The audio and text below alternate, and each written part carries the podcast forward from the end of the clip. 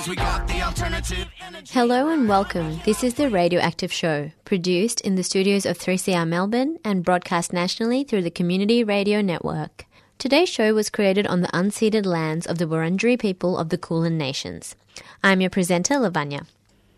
On the twenty-ninth of August this year, the International Day Against Nuclear Testing, both the Russian and American governments were preparing to hold more nuclear weapon delivery system tests, and all nuclear states were actively modernizing their weapons. For anti-nuclear activists who've been advocating against the development and testing of nukes since their inception, it's like fighting a zombie war that never ends, to use the words of anti-nukes campaigner Dimity Hawkins. But even though nukes keep rearing their dangerous heads, nuclear resistance has a long and powerful history and continues to shape debates and practices around nuclear weapons and nuclear power today. Here in Australia, there has been a long resistance to nuclear, from mining to weapons to war, and it has reached from the grassroots level to policy and government. Today, we will hear two talks on the power of nuclear resistance in Australia and beyond. First, from Maria Ross-Rubli, nuclear politics researcher from Monash University, and then from Dimity Hawkins, one of the founders of the International Campaign to Abolish Nuclear Weapons. All right, well, I'm so delighted to be here to talk to you about anti-nuclear activism. And I, my research started looking at why countries that could develop nuclear weapons chose not to. And I did not think I'd end up studying activism, but I did. And it was really amazing. The countries that I looked at, Japan, Sweden, West Germany, they were my three big case studies. It actually, if it weren't for the activists Um, working against nuclear weapons in those countries, I argue that those countries probably would have nuclear weapons today. And, you know, people say, well, Japan has covered by the U S nuclear umbrella, or, you know, in Sweden, um, you know, they didn't really want them anyway. There's all sorts of arguments. But when you actually look, the devil's in the details. And when you look at actually what happened in those countries, the importance of civil society is critical to keeping those states from going nuclear. I've done some additional research since then, and funded by a project generously funded by Norway. They have a disarmament and development grant program, or they did. And um, so I've looked at some other countries, including Mongolia, Costa Rica, and India. And basically, what I'd like to share with you today are um, sort of social, psychological, um, or tactics using the language of social psychology that really work when it comes to anti-nuclear activism. And actually, these apply to any type of activism. And so I'm drawing from the, you know, all the research, Mongolia, Costa Rica, Japan, and uh, really I want to share this message because this is like, if you want to change a, an oppressive uh, policy, or if you want to keep a government from adopting one, you need to have really good activism. You need to do it right. And so I feel like here's some things that we've learned from research using social psychology and political science that um, potentially can make a difference. So I'm looking at, we call them norm entrepreneurs. That's just a fancy word for saying activists. Um, and specifically how they can disturb the meaning of nuclear so that it's not focused on state military policy, but so that it's focused on humans and the environment.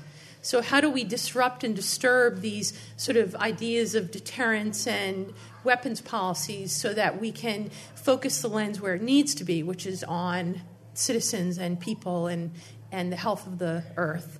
So the case studies I looked at in particular um, for this, just to give you a sense of it, in Mongolia, Mongolia was trying to become the first single-state nuclear weapons-free zone.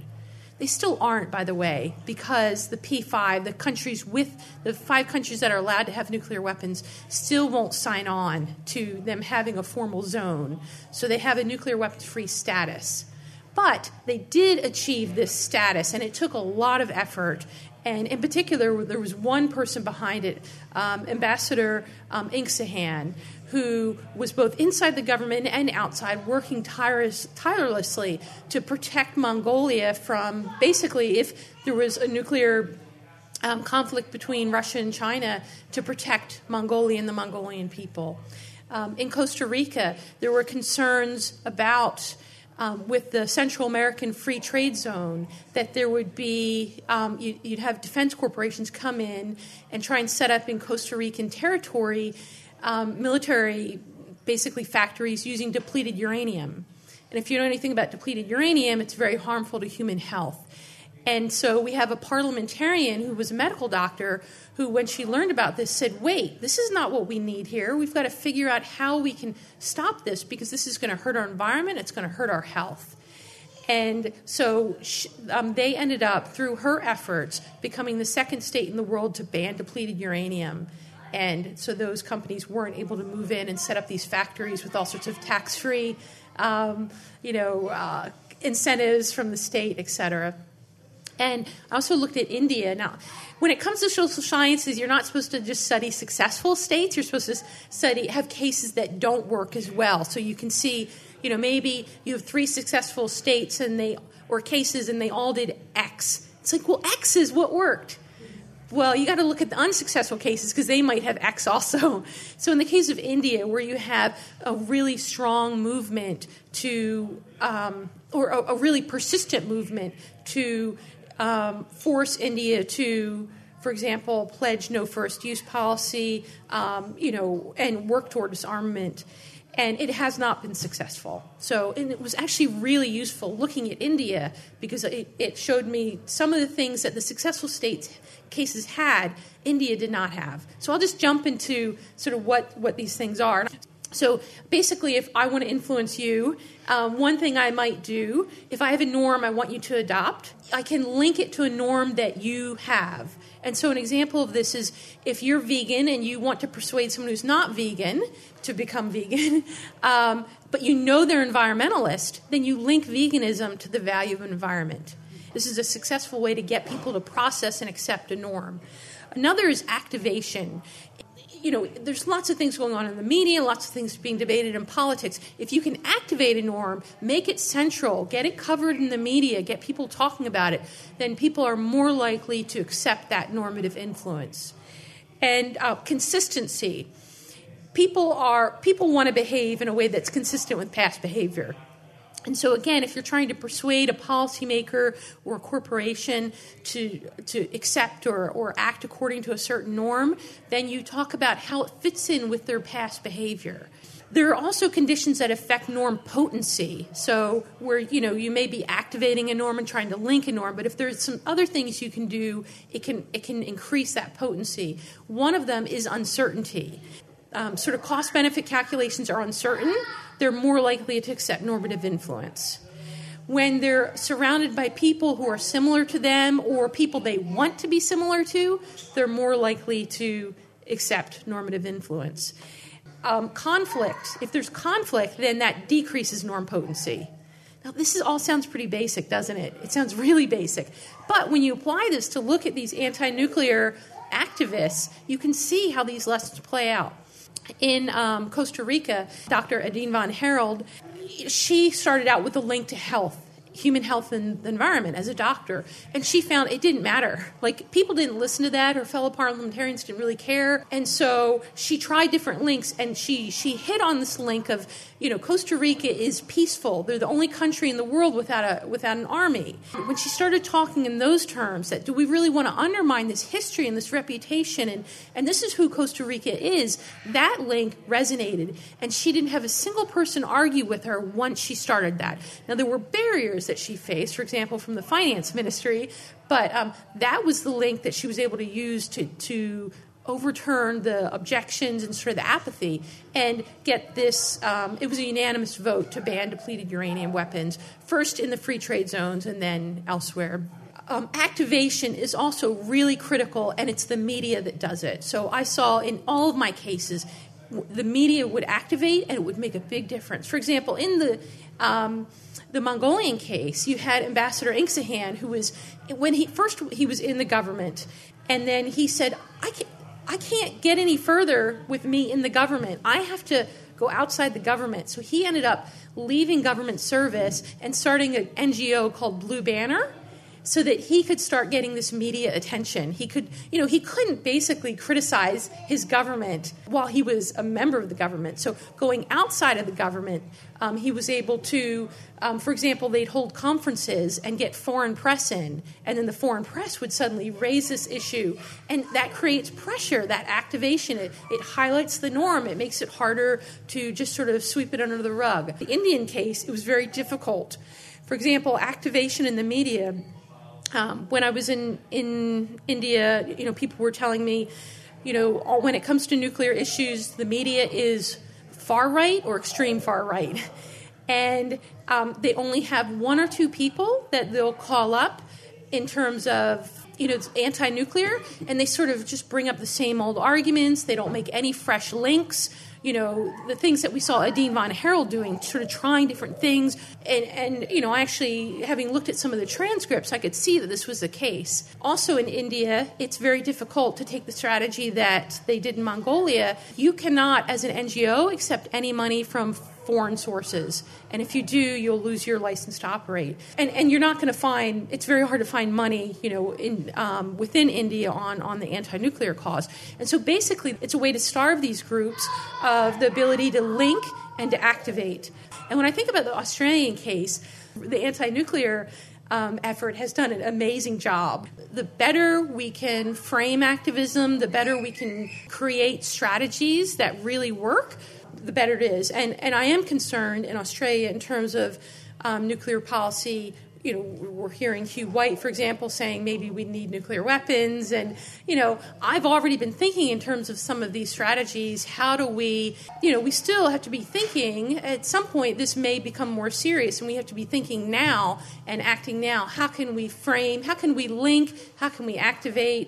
Um, how can we create uncertainty in ways that promote the anti-nuclear norm that ha- uh, you know, Australia has done a great job at promoting, not just in Australia but internationally through diplomatic means. Thanks very much.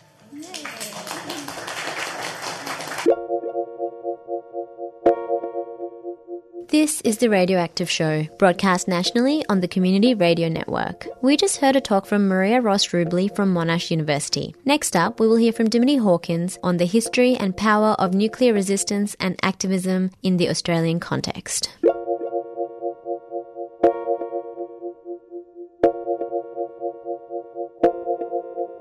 What I wanted to do today was talk about that resistance history and really focus on Australia. Um, I wanted to talk about the relentlessness of the nuclear proposals in this country and the silencing of resistance and why that matters, because there is a silencing of resistance. And but I also wanted to highlight just a few of the great campaigns and some of the really great people. I mean, really a few.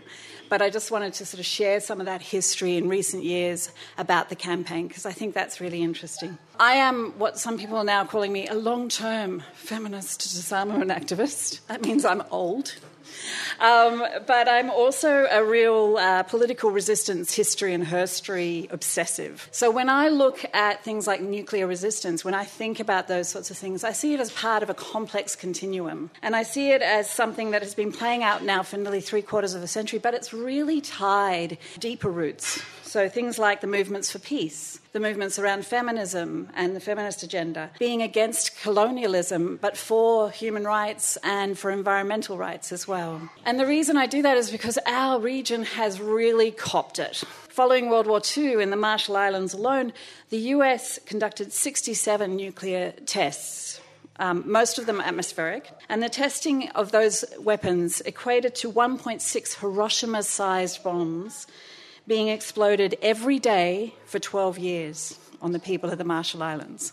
That's just one example. In nineteen fifty-two, the British, of course, started testing here in Australia, and they kept on testing, and then they went off to the northern Pacific along with the United States. And the United States and Britain kept bombing in the Pacific until the Partial Test Ban Treaty came in in nineteen sixty-three. Then, of course, we thought we had a lull there, But nineteen sixty-six, in come France, and they started bombing, and they went on for thirty more years. So in Australia and the Pacific, between nineteen forty-six and nineteen ninety-six, we saw three hundred fifteen nuclear weapons tests, and every single one of those was conducted by a country that had colonised these places, and that's a really big part of the story here. From those regional nuclear tests to medical experiments, to uranium mines, to nuclear waste dumps, to proposals to get our own nuke weapons here in the sixties under the Gorton government, even to wars. We've seen a lot, but we've also stopped a lot. I have brought with me a visual prop. Hooray! Because, really, I get boring after a while. So the visual prop is the nuclear map of Australia. I don't know, how many of you have seen this before in one form or another? Yeah. So it's actually available online. You can download it. You can print it off for yourselves. You can order it as well. But it's a really good demonstration of the kinds of problems, the kinds of problems that we have faced here. It also shows us the persistence of the threats and the relentlessness of the challenges, but also importantly, the pervasiveness of our victories. We have seen people respond to nearly every proposal in this country when they are known, and there's been a lot of secrecy about this as well. Certainly every modern nuclear project has faced contest in this country, and that's really thanks to people like you. Everyday people have actually stood up to stop these kinds of things happening. We may not be a huge movement at the moment on the streets, but we have been in the past, and even at our most peeled back and kind of, you know, small, we have been a really effective one. Without the sometimes small but always determined Australian nuclear-free movement, we have, this country would have had a very different face.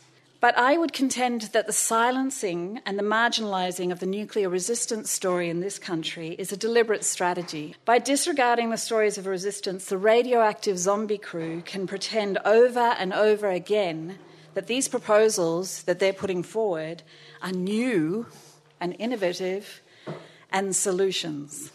This silencing, or more accurately, erasure, because that's what it is, takes its method from one of the more insidious habits of colonialism, the silencing of stories of the lived experience, the undervaluing of activism and advocacy, the losing of stories, whether through deliberate writing over of histories, or the exclusion of stories of community defiance, the non-recording in parliamentary and media and academic histories, the absence of fully accountable medical and scientific studies about the results of testing or other projects, the lack of research and arts or other funding dedicated to these stories, all of these things add to the acts of erasure that amount to a loss of our true histories and histories on this. Women's voices, Indigenous voices, voices of women, of people of colour, as well as marginalised and non-binary voices are undermined in particular on this. We see our resistance victories being lost one generation to the next because they're not being recorded, they're not being given the space, they're not being given the deliberate, intentional re- recording, basically. We need to be careful to that we are recording these things really deliberately for a permanent record as well, because otherwise we'll be losing them. And if we lose them, those future generations are going to be facing these same fights, and yet they're not going to be able to learn from our histories and herstories. So through st- systemic silencing and our and their own incremental, incre- incrementalist, I knew I'd stumble on that word tonight, but incrementalist narratives, which is what we can go into a little bit more, the nuclear advocates can pretend that we don't know the impact of the harm that they do. They can pretend that we forget that they regularly override human rights to impose their deadly projects. And they can pretend we can forget that they always create more problems than they ever solve. So Yvonne Margarula, who is senior traditional owner up of the Mirarr people up in Kakadu, once said that the promises never last, but the problems always do. To know your history, basically, is a radical act. So learn about it. Anyway, this movement is determined, tenacious even. It's intentional, it's deliberately and relentlessly addressing proposal after proposal, knocking them down, but more importantly as well, they're building up the alternatives. So not just being in opposition to, not just anti-nuclear, but nuclear-free. And what does that mean? It's intersectional, so it's going across cultural and gender and sovereignty and intergenerational, international, regional lines. It tries to remain creative and reliable and searingly responsive to the complexity of the problems that are created by this industry. Environmentalists and Indigenous communities, communities of faith, unionists, academics, medicos, legal eagles, I've got quite the list, artists, musicians, students, veterans, farmers, scientists, all these groups and many more have all played a role in this over the decades. This movement embodies something really beautiful, an old adage, think globally, act locally, respond personally. And I think that's still very, very true here. I wanted to sketch out just a few of the very many, many hundreds of great campaigns, great people, just point to a few great people. But I wanted to start with those who are currently resisting the nuclear waste dumps in this country. The protagonists for nuclear waste dumps think that these places are out of sight, out of mind. They're hoping that we will buy their colonialist imaginations that the, these places are the middle of nowhere. But the people who live there know it as home. They are standing up to protect their ancient connections. So in the nineteen nineties, late nineteen nineties, early two thousands, the Kupa Piti Kungka Tjuta, a group of senior traditional women, particularly from South Australian communities, worked tirelessly against the proposed nuclear waste dump on their country, calling for Irrituwanti, poison, leave it. The dump proponents then switched to the Northern Territory, and the traditional owners around Muckaty in the N T won their fight against the dump in two thousand fourteen. This is a really compressed history here. Their resistance helps inform the current fight against the waste dump proposed for two communities in South Australia right now, one in the Flinders Ranges and the other in South, South Australia's Eyre Peninsula. Some of the creative responses back in the early two thousands in support of these grassroots movements were things like Humps Not Dumps. Has anyone heard about Humps Not Dumps? Humps Not Dumps was eight women cameleers who rode for a thousand kilometres across the outback in the desert to educate the community about the nuclear waste dump proposal. Amazing project. There was also the Nuclear Freeways project, which was run through Friends of the Earth, and it travelled with mock waste castor throughout the transport corridor from New South Wales to South Australia. Through the pastoral, rural and wine country, they demonstrated to local councils and emergency services and communities the risks of nuclear waste transports. For many Aboriginal communities in particular, ongoing waves of uranium exploration, proposed new uranium mines, national waste dumps on the background of intergenerational impacts of nuclear testing are a corrosive assault on community and physical and mental health. In the movement itself, that goes more generally for all of us working on those things. There is, of course, the persistent work, though, of people like the Mirarr people who are up in the Kakadu, who have been standing strong for country in the face of demands from uranium miners. Not only did they stop and oppose the Jabiluka uranium mine proposal in the nineteen nineties and into the two thousands, they are now seeing an end to the uranium mining that was imposed on them through the Ranger uranium mine in the nineteen seventies. Mirarr are now closely monitoring Rio Tinto's rehabilitation of the mine site with an aim of no toxic legacy in Kakadu. To build the social rehabilitation of the area, Mirarr have successfully lobbied the N T and the Commonwealth governments to restore the renewal of the town of Jabiru. They are pushing forwards with innovative investments of infrastructure and Indigenous-led tourism and sustainable cultural projects in the Kakadu region. It's an amazing story. There are too many other uranium-resistant stories in South Australia, Northern Territory, Western Australia, Queensland. Many communities have found solidarity and valuable information through ANFA, the Australian Nuclear Free Alliance. It's been running since nineteen ninety-seven. It brings together Aboriginal people and relevant civil society organisations concerned about the nuclear developments in Australia, particularly on Aboriginal homelands. In response to the entrenched nuclear colonialism, nuclear racism in Australia, ANFA has been sharing knowledge, skills and experience for over twenty-two years now. And the Faux Ace Collective, it runs radioactive exposure tours every couple of years and has been doing it for decades and decades. So they take small teams of interested activists, students, others onto country to meet locals affected by and resisting nuclear projects. I mean, there's so many good things happening in this country on this space. In collaborations against nuclear weapons, we have seen mass movements like the N F I P movement, the Nuclear Free and Independent Pacific movement. We have had countless stories about survivors of nuclear weapons testing, such as the fearless work of individuals like the late Yami Lester, who worked to seek justice for community, and he pushed for the Royal Commission in the nineteen eighties into the British nuclear testing. His daughters, Karina and Rose, have continued this work, and they're continuing this work now, and they sort of work particularly around intergenerational health impacts, but they're also ambassadors for ICANN as well. Annie Sue Coleman Hasseldine, who was a child again when the British did their nuclear testing in the nineteen fifties and sixties, she is now also an ICANN ambassador. In recent years, of course, we've seen ICANN activists, ICANN Australian activists, doing things like dropping banners off the D FAT buildings to protest Australia's recalcitrance. We've been cutting up bombs outside of Pine Gap. But then we also don very nice professional gear and go and walk the talk in Parliament House. And then we've also seen ICANN activists going into the United Nations and walking through the corridors and in the conference rooms to talk about nuclear disarmament with whoever, and whoever is even reluctant to talk about nuclear disarmament. So we've seen a huge, huge movement, and it's been incredibly collaborative, and there's many, many stories I could tell you about all of that. But they've also made a nuclear ban a reality, which is really exciting. So I guess what I wanted to say really more than anything is that we've got an incredibly proud history here in Australia. At every turn, Australians are standing up and speaking out about these issues, and we should be very proud of that fact.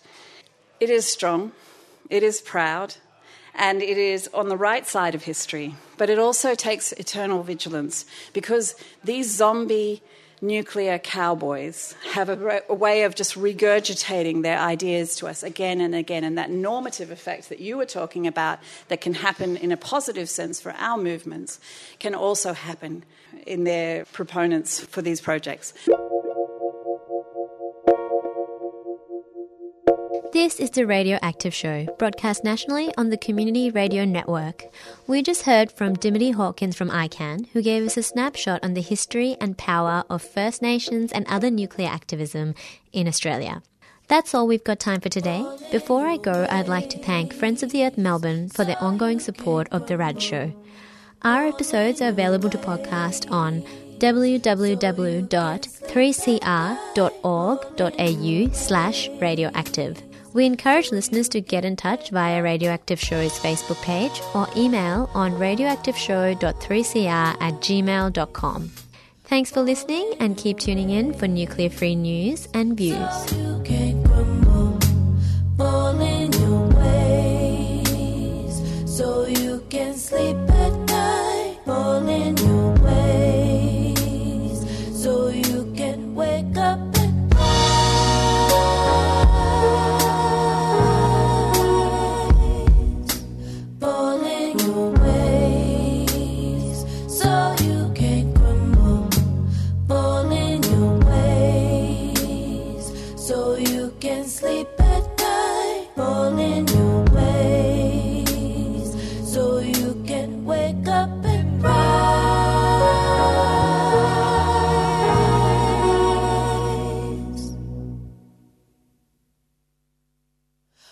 Walking your way, so